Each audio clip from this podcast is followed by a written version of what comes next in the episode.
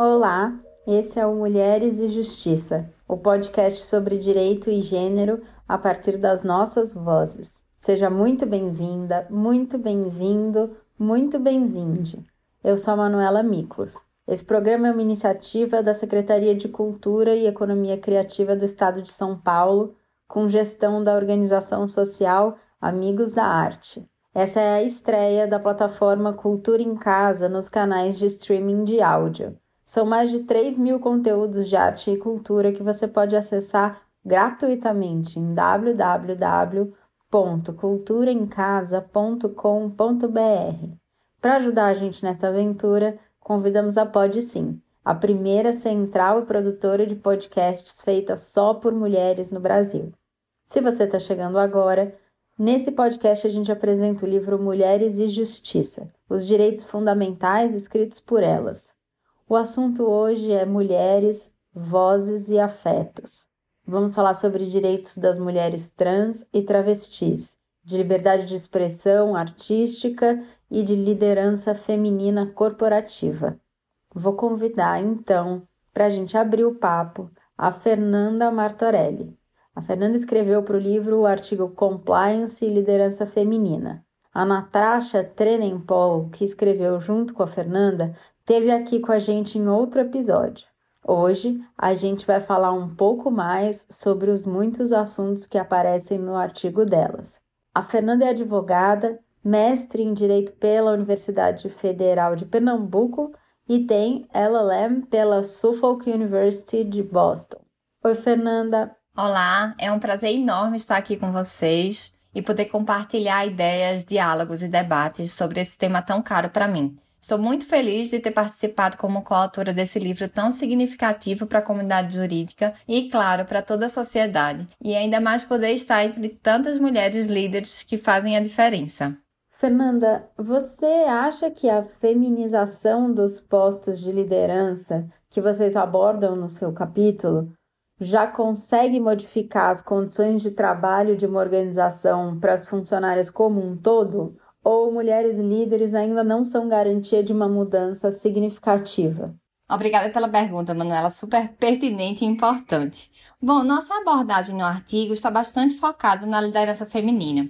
O meio jurídico é tradicionalmente masculino, né? Assim como outras profissões, as mulheres conseguiram espaço nas faculdades e no mercado de trabalho bem após as atividades já serem dominadas pelos homens. Então, além dos desafios da formação da profissional, as mulheres encontraram e encontram até hoje uma barreira cultural e social, muitas vezes invisíveis, né, para alcançar postos de liderança. Isso acontece por diversos fatores, mas em especial pela construção social do papel da mulher. E apesar do movimento atual de desconstrução, muitas vezes o viés inconsciente prevalece, inclusive nas mentes das próprias mulheres, que se sentem incapazes de ocupar altos cargos nas empresas, que até trouxe à tona aí a chamada síndrome da impostora, né, que as mulheres não se reconhecem como competentes e, e, capazes. Então, o desafio não é somente reconhecer a mulher como líder e permitir que ela alcance esses postos de liderança, mas isso é uma consequência da mudança cultural dentro das organizações. O desafio maior, na minha visão, é conscientizar homens e mulheres sobre a equidade de gênero, sobre a importância de se colocar a pessoa como prioridade, independentemente do seu gênero, com ações e decisões focadas na promoção da inclusão para termos uma sociedade ou uma empresa plural. É lógico que a representatividade abre portas e inspira mulheres. Né? Quanto mais mulheres líderes nas organizações, mais as mulheres jovens que estão iniciando a carreira se sentem capazes né? e se espelham, se inspiram nessas mulheres. Mas, assim, na nossa realidade, especialmente no escritório de advocacia, que é de onde eu, eu venho, eu atuo, é, hoje a gente comprova que não há, um, se não houver, na verdade, um programa com ações dedicadas para as mulheres, programas que sejam realmente apoiados pela alta liderança, que sócios e sócias consigam se abraçar e se reconhecer como agentes transformadores da sociedade, ter uma mulher isoladamente em cargo de liderança não garante que as jovens profissionais se sintam aptas a chegar ao topo de suas carreiras. É preciso mais, na minha visão. É preciso um programa, uma política e o envolvimento também dos homens nessa luta, né, como aliados aí debatedores. Então, trazendo um pouco para a realidade da nossa profissão, né, como advogadas, é, hoje somos maioria na OAB. Tem mais mulheres inscritas na OAB do que homens. Quando a gente fala das jovens advogadas, existe ainda um percentual muito maior, é 65% das mulheres em detrimento dos homens.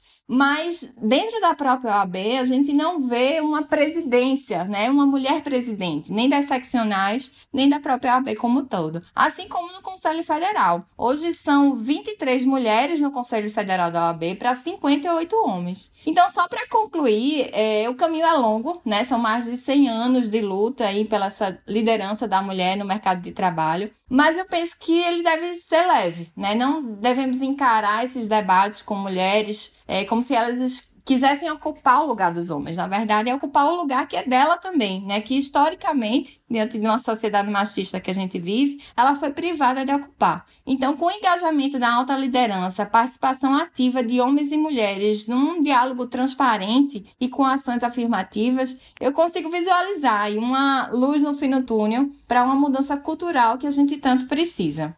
Fernanda, o compliance, além da estruturação de diretrizes, precisa também cumprir um papel pedagógico ou é mais focado em apontar inconformidades?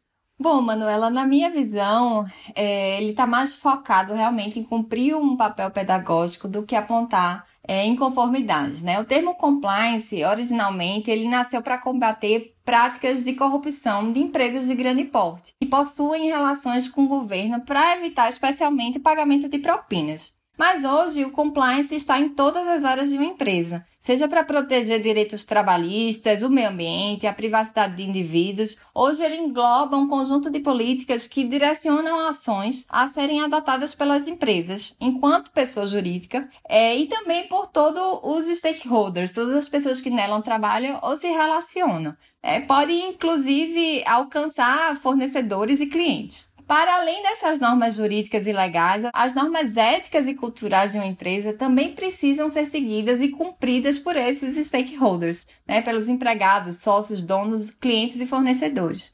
Entendo que essa estruturação de diretrizes é essencial para o funcionamento correto e duradouro de uma organização. Mas, para além de tudo isso, o compliance ainda pode servir como uma ferramenta capaz de possibilitar a diversidade e inclusão nas empresas, abrindo portas para minorias, inclusive, alcançarem cargos de liderança. Um programa de compliance eficaz procura dar diretriz para todo e qualquer posicionamento da empresa. Isso significa que ele tem um papel super importante na conscientização da equipe e na mudança do comportamento. Então, por isso que é essencial, além de ter a diretriz, fazer treinamentos, envolver as pessoas e construir com elas um ambiente mais ético e de combate a práticas ilegais, inclusive de discriminação. Trazendo para o tema de liderança feminina, o compliance deve servir como uma ferramenta fundamental, não só no apontamento de irregularidades, lembrando que é muito importante você ter indicadores, um mapa, um diagnóstico nesse sentido, mas também com regras que regem o comportamento das pessoas. O time precisa conhecer, entender os valores, princípios e visões da organização para agir adequadamente. Quando se tem um programa né, com ações, objetivos e metas bem definidos, voltados para a ascensão da mulher na empresa ou no escritório de advocacia, por exemplo, as definições não servem apenas como diretrizes, mas sim regras que devem ser rigorosamente seguidas, sob pena de se agir em desconformidade com a cultura da organização. Então, o desenvolvimento de uma cultura de compliance que reforce a importância, o valor de se atuar seguindo padrões legais e éticos é um grande aliado na diversidade do ambiente corporativo. As ações devem ser pautadas na integridade. E a busca pela igualdade de gênero deve estar contemplada, para além desse programa também combater as práticas ilegais de uma maneira geral. Muito obrigada, Fernanda. Fica aqui que daqui a pouco a gente vai escutar uma pergunta enviada por uma convidada muito especial. Fica com a gente. Agora eu chamo a próxima coautora do dia para nossa gravação remota, cada uma na sua casa. Vamos conversar com a Bruna Benevides, que escreveu o artigo Gestão da Precariedade na Garantia de Direitos das Mulheres que não são reconhecidas como mulheres.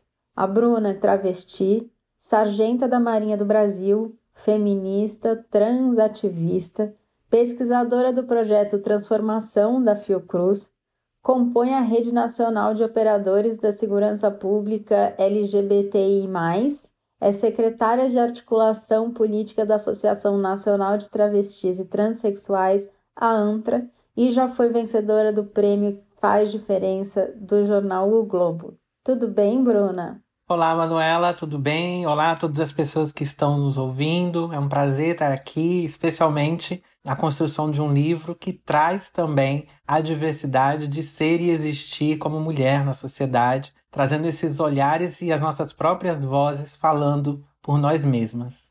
Bruna, você pode explicar para a gente a noção de hierarquia de gêneros que você cita no seu artigo?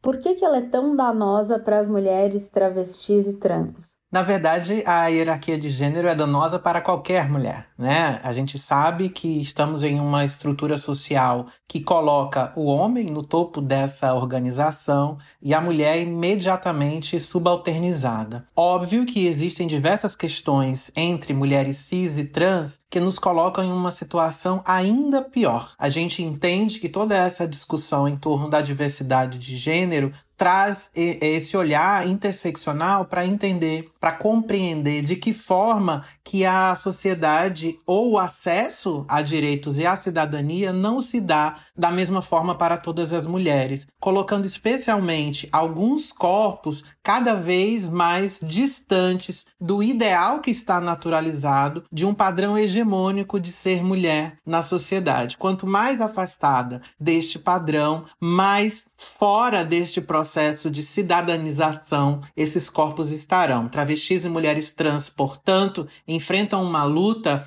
que é anterior à sua própria constituição enquanto cidadã, que é o próprio reconhecimento da sua identidade como válida, reconhecimento do seu direito de se autodeclarar e ser reconhecida a partir dessa declaração como uma mulher, gozando assim de todos os direitos, mas também dos deveres que estão previstos a todas as mulheres, sem qualquer tipo de discriminação. Mas na prática, não é o que nós vemos. Infelizmente, nós ainda temos lutas que nos distanciam deste ideal, especialmente no reconhecimento da nossa mulheridade. Quando vemos diversas discussões, inclusive proposições de projetos que visam institucionalizar a transfobia no sentido de marginalizar a existência de mulheres trans e travestis, atestando uma não mulheridade, ou seja, são diversas tentativas de terceiros, quer dizer, pessoas outras, dizer se eu sou ou não mulher suficientemente para ser reconhecida como tal para o acesso a direitos, para o acesso às relações interpessoais, afetivas ou não, mas também para participar da sociedade, como alguém que pode contribuir nesse processo de transformação. Então nós temos ainda uma luta enorme para quebrar essa hierarquia de gênero, que aí vai beneficiar todas as mulheres, mas também trazer mulheres trans e travestis para o mesmo lugar que estão as outras mulheres em um fronte de luta feminista que pretende sim transformar a sociedade e trazer a discussão feminista para um entendimento geral de que a nossa luta é, acima de qualquer coisa, por igualdade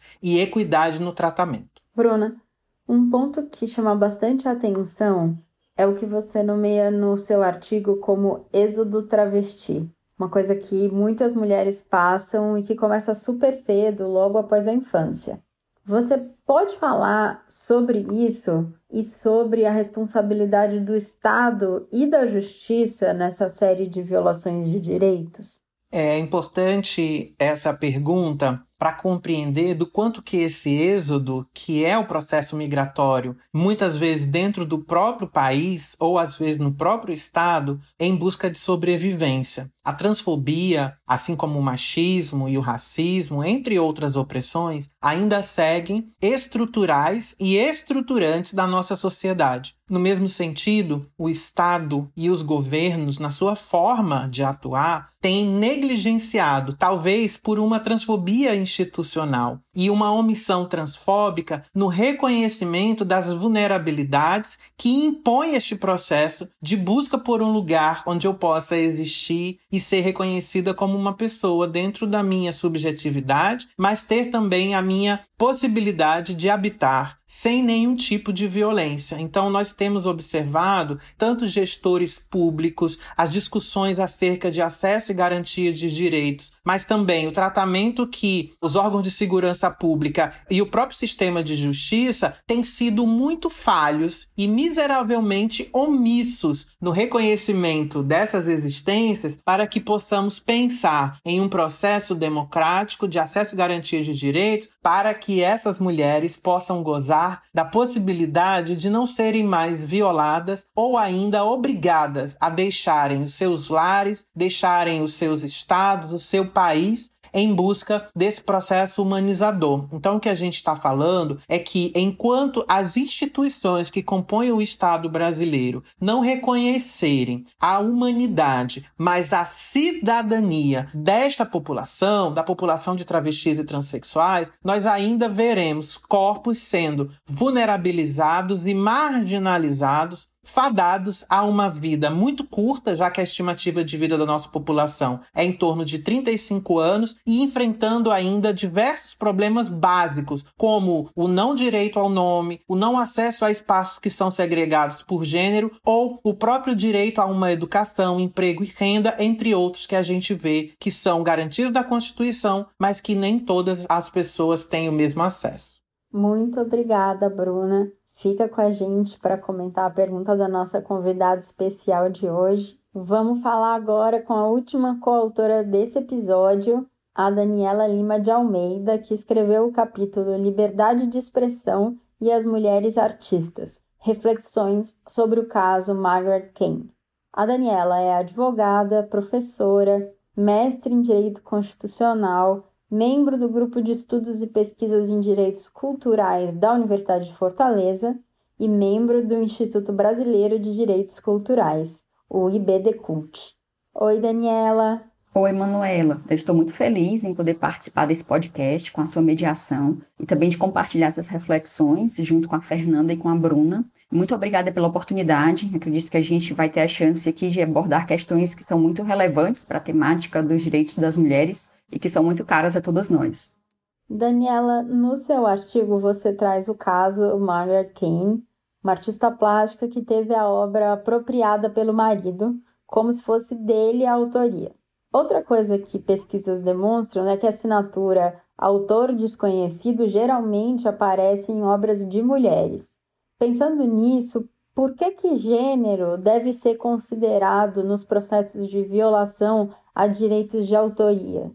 Manuela, muito obrigada pela pergunta. Eu vou começar enfatizando que eu escrevi o capítulo do livro junto com a Cecília Rabelo, que atualmente está na presidência do IBDCUT, Instituto Brasileiro de Direitos Culturais. Eu e a Cecília, a gente escreveu sobre o caso da Margaret King para tratar de questões relativas à liberdade de expressão e às mulheres artistas, nesse contexto do direito fundamental à liberdade de expressão, que muitas vezes é dificultado às mulheres. E nesse sentido, respondendo sua pergunta, é necessário a gente começar explicando que os direitos autorais no Brasil são direitos fundamentais, consagrados como parte dos direitos de personalidade e são regulados em uma lei própria, né, a respeito dos direitos autorais. Assim, a gente observa que a obra, que é a criação do espírito, ela é vinculada necessariamente à personalidade do seu autor ou de sua autora. Então, reconhecer direitos de autoria está relacionado ao reconhecimento de direitos de personalidade. Estou enfatizando isso, que a obra protegida pelo direito autoral, fruto do exercício da liberdade de expressão artística, é uma emanação também da individualidade da pessoa.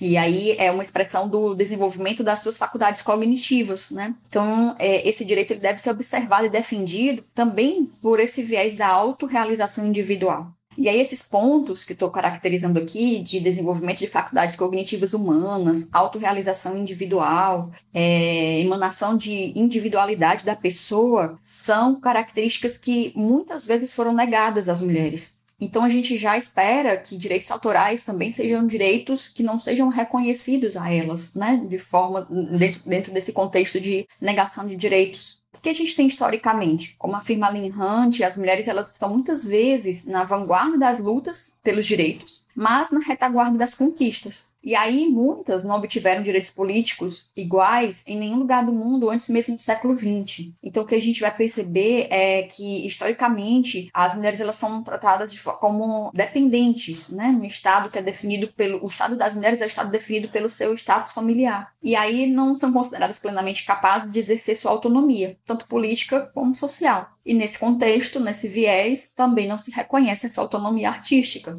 Uh, e aí é importante indicar e destacar que a autoria é um privilégio, privilégio que foi negado a muitas mulheres. Por isso, a, é, a assinatura autor desconhecido né, geralmente aparece em obras de mulheres, como você perguntou. Independente do tipo de atividade artística que é desempenhada, o fato é que as mulheres sempre estiveram subordinadas a trabalhos menos valorizados né, socialmente. E não seria diferente no campo da arte o caso que nós analisamos da Margaret Keane, ela sofreu imensamente pelo fato de não poder se mostrar como uma mulher artista. Não é que isso fosse proibido à época. Na verdade, é que as chances, as oportunidades de crescimento e sucesso para uma mulher pintora nos anos 50 eram bem menores do que para um homem. E provavelmente ainda hoje, né? As, talvez a gente possa considerar que ainda hoje são também oportunidades menores. Nessa perspectiva, é, a proteção dos direitos de autor, tanto no aspecto moral quanto patrimonial, eles são garantias de que a liberdade de expressão artística possa ser realizada de forma plena, vinculando a obra ao seu autor ou sua autora. E aí você vai levar em consideração o caráter intrínseco né, da relação criação artística com a sua autoria. E o caso da Margaret Keane é um exemplo notório né, de como a liberdade de expressão artística feminina é castrada em todas as suas potencialidades. Dentro do âmbito doméstico, o qual durante séculos a gente observou essa essa exclusão da tutela do Estado foi relegado ao, ao que era dito como um direito de privacidade, que mais servia como um álibi perfeito para todo tipo de abuso né, cometido pelos homens. A Margaret ela teve muito mais do que o seu direito de autoria negado. Ela teve o seu direito de ir e vir também negado, né, direito à saúde mental, uma vida digna, convivência familiar, enfim, a sua dignidade acabou sendo desconsiderada. Infelizmente, essa é a realidade de muitas mulheres, artistas, no Brasil e no mundo atualmente. Daniela, acho que você falou sobre isso, mas queria te perguntar de maneira mais direta, né? Quais são os entraves à livre expressão artística que são enfrentados por mulheres em comparação aos seus pares homens? Sim, nós observamos muitos entraves ao exercício da livre expressão artística pelas mulheres em comparação aos artistas homens. Né? A gente observa que foi forjado um contexto de criação de um ambiente que é passível de abusos nas mais variadas formas, inclusive no âmbito da liberdade de expressão artística, como ocorreu no caso que analisamos da Margaret Keane, e tantos outros, né, de tantas outras mulheres é, artistas no mundo todo. Eu diria que efetivamente trata-se de uma luta por representação, sabe? Uma, uma reivindicação pelo protagonismo feminino, para ocupar o lugar que historicamente era de objetificação, né?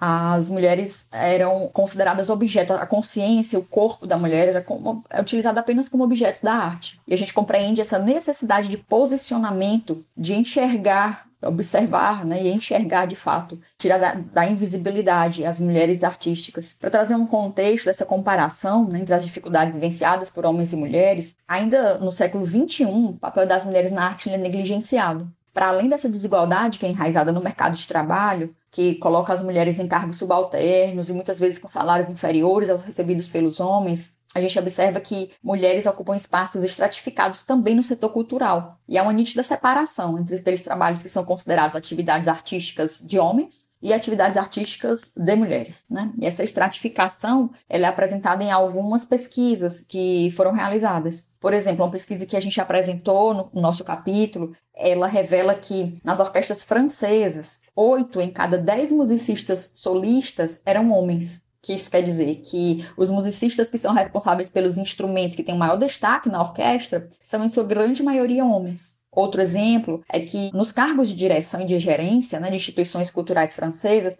a maioria dele, um número em torno de 80% desses cargos são destinados aos homens. Ou seja, institucionalmente, nas diversas manifestações de arte, né, música, teatro, pintura, enfim, nós temos uma, uma indicação, uma previsibilidade do que, que seria a atuação da mulher artista diferente da atuação do homem artista. E essas diferenças, elas causam esses, esses entraves, né, à livre manifestação. Enfim, Quanto à liberdade de expressão artística das mulheres, a compreensão da plena efetivação desse direito, ela deve passar necessariamente por um entendimento de que uh, o ser mulher dentro de um é muito difícil, né?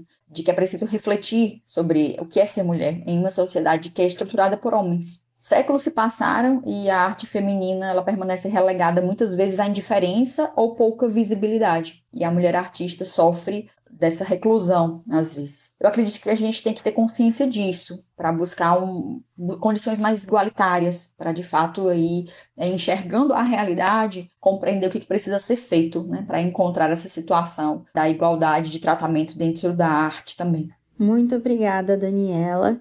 Vamos ver agora a pergunta que uma convidada muito, muito especial nos mandou. A dúvida é da Suzana Pires, atriz, roteirista, escritora e líder do Instituto Dona de Si. Olá a todas, aqui é Suzana Pires, eu sou atriz, autora empreendedora social. Eu gostaria de fazer uma pergunta, mas antes eu queria dizer sobre, falar um pouco sobre a minha relação com o direito, né? Assim, por ser uma artista, o direito é um tanto distante do meu cotidiano, mas na posição de empreendedora, de fundadora de um instituto e também de produtora, o direito precisou fazer parte da minha vida e aí eu tive uma certa facilidade com isso por ter mãe advogada e ter crescido vendo contratos serem assinados e minha mãe sempre falando que o contrato resguarda as amizades, né? Que é melhor estar tá tudo escrito para depois não ter discussão. Então, hoje, graças a Deus, eu tenho aqui no Instituto tudo certo, tudo assinado. Gosto disso, comecei a, a apreciar isso, né? Aprecio muito direito, é, comecei a entender melhor de leis, projeto de leis, eu acho que também eu fui me politizando mais e queria entender com vocês assim como é né a, como é que vocês poderiam me responder a ligação né do direito com a arte mas no recorte do assédio sexual e assédio moral às artistas né que ainda é muito grande na América Latina a gente ainda está engatinhando nesse aspecto. Como que a gente pode fazer algo unidas para que a gente fique mais forte, já que em Hollywood, né, o, o Me Too, o grande, grande força do Me Too foi a união de artistas com advogadas, né? Então, o quanto que a gente pode fazer isso aqui no Brasil e eu estou super aberta a dar espaço com vocês. Um beijo. Vamos começar ouvindo a Daniela sobre esse assunto. Suzana, muito obrigada pela sua pergunta. Fico muito honrada em poder responder pela sua participação aqui no nosso debate.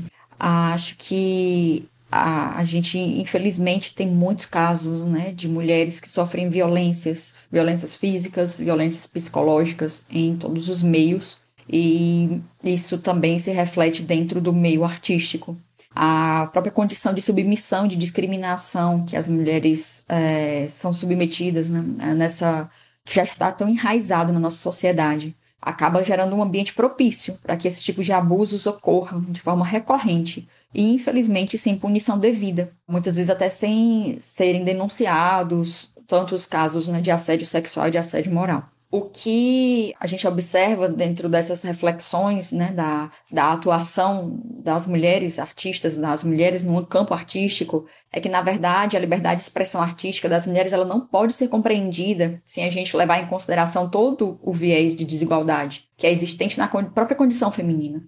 O seu direito cultural, o direito cultural da mulher de se manifestar livremente, pelas diversas linguagens artísticas, ele tem muito mais entraves de realização do que o, do que o masculino, né? Isso não pode nem deve ser desconsiderado. Assim, o, assédio moral e sexual que artistas mulheres sofrem é evidentemente estrutural e perceptível né? no contexto de tratamentos culturalmente diferentes. Eu gostei muito dessa provocação, tanto para a gente refletir sobre é, esse recorte né, do assédio sexual que sofrem as mulheres artistas, mas também a pergunta que você faz sobre o que a gente pode fazer em termos de união né, de mulheres e de classes, das artistas e das advogadas. É, eu acho que essa de fato foi uma provocação para todas nós. E acredito que a gente deve pensar junto, né? Vamos pensar juntas. Eu, como advogada, me coloco à disposição de aprofundar esse debate com vocês. E acho que tem que ser um debate sempre é colocado para toda a sociedade e a gente pode contribuir com isso. Mais uma vez, muito obrigada. Bruna, a gente quer escutar você sobre isso. Oi, gente, que prazer receber uma mensagem da minha querida amiga Suzy. Um beijo, muito obrigada por essa provocação. Eu estava sempre refletindo do quanto que a arte, né, tem esse papel muitas vezes de aprisionar o estereótipo em torno daquilo que se diz representar. E aí nós temos que romper com um processo que sempre representa mulheres trans e travestis no processo de caricatura ou mesmo fadado sempre a algo risível, né? E quando nós vemos a tentativa de entrada de mulheres trans e travestis para espaços de arte, normalmente acabamos também sendo limitadas ao que somos, a pessoas trans ou a travestis, sem a possibilidade de desenvolver as nossas habilidades e contribuir de outras formas formas, com várias expressões da arte. No caso do assédio, especialmente, se torna o assédio moral uma barreira porque nós ficamos nesse processo de nunca termos legitimados os nossos talentos. A gente discute muito sobre o transfake e uma representação de pessoas cisgêneras uh, como papéis de pessoas trans, tirando a oportunidade de termos pessoas trans representando a si mesmas. E o assédio sexual, ele é um ponto que a gente faz uma discussão enorme, especialmente pelo processo de fetichização dos nossos corpos. Mulheres trans e travestis normalmente não são reconhecidas como corpos elegíveis para relacionamentos afetivos ou mesmo de amizade ou outros tipos de relacionamentos. Normalmente nós somos fadadas a este processo de exploração sexual do nosso corpo, da nossa identidade, apenas com um único objetivo, que é estarmos sempre livres e disponíveis para dar prazer ao outro, né? A essas pessoas que seguem fetichizando a nossa existência. Então a gente tem um longo desafio e a união entre o direito e a arte pode nos trazer diversas formas de organização e de ferramentas para enfrentar esse processo do assédio moral que limita os nossos talentos e o assédio sexual que impede com que nós possamos estar nos espaços sem sermos vítimas dessa objetificação em que somos colocadas constantemente. Então eu espero que a gente possa sempre refletir sobre sobre esses pontos e para que a gente possa construir exatamente uma frente de resistência de mulheres contra a fetichização, contra todas as formas de assédio também. Fernanda, queremos ouvir a sua resposta. Bom, gostei muito da provocação da Suzana. Muito obrigada por essa pergunta. É, das respostas também da Daniela e da Bruna é, vão na, numa linha bem interessante que eu tinha imaginado aqui em responder nesse sentido, porque o meio artístico é um meio em que a mulher, historicamente, está um pouco mais exposta. Né? A gente tem assédio moral e sexual contra mulheres em qualquer ambiente corporativo. Né? Mas às vezes você consegue se proteger um pouco mais e no meio artístico é, isso nem sempre é possível. Então, é, o que eu imaginei é o seguinte, né? O advogado ou advogada é essencial ao acesso à justiça. Isso está na Constituição Federal desde 88. E nessa questão do assédio moral e sexual, uma mulher advogada, ela consegue entender né, o sentimento, o que é que a outra mulher passou e se colocar no lugar dessa mulher que sofreu um assédio. A união, a sororidade, é, a união entre as mulheres, seja de qualquer profissão que for, é muito importante para o combate a esse tipo de, de atitude que realmente prejudica demais a postura da mulher, tanto no ambiente de trabalho como na vida em geral. É, e existem algumas dificuldades que eu imagino que a advogada pode ajudar a mulher nesse enfrentamento dessa situação. Né? As grandes dificuldades que eu imagino hoje são é, você conseguir denunciar aquele assédio. Muitas mulheres sofrem caladas com isso no ambiente de trabalho e passam por essa exposição diariamente e não conseguem falar e denunciar. E também quando fazem, muitas vezes o homem fica impune.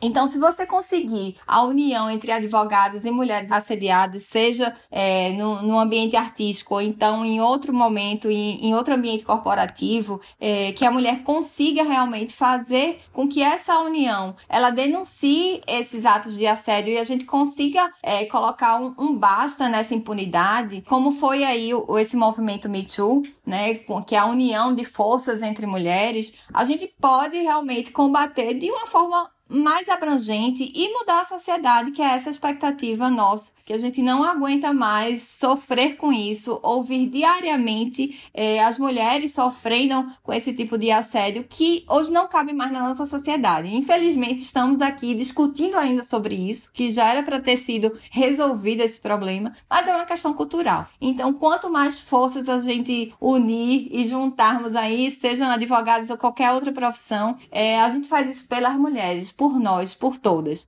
Então, um movimento como esse é super importante e assim como a Daniela e a Bruna, eu estou super à disposição para a gente debater mais o assunto e tentar encontrar é, ações específicas e objetivas nesse combate para, enfim, conseguirmos mudar a nossa sociedade, que eu acho que é isso que a gente precisa hoje.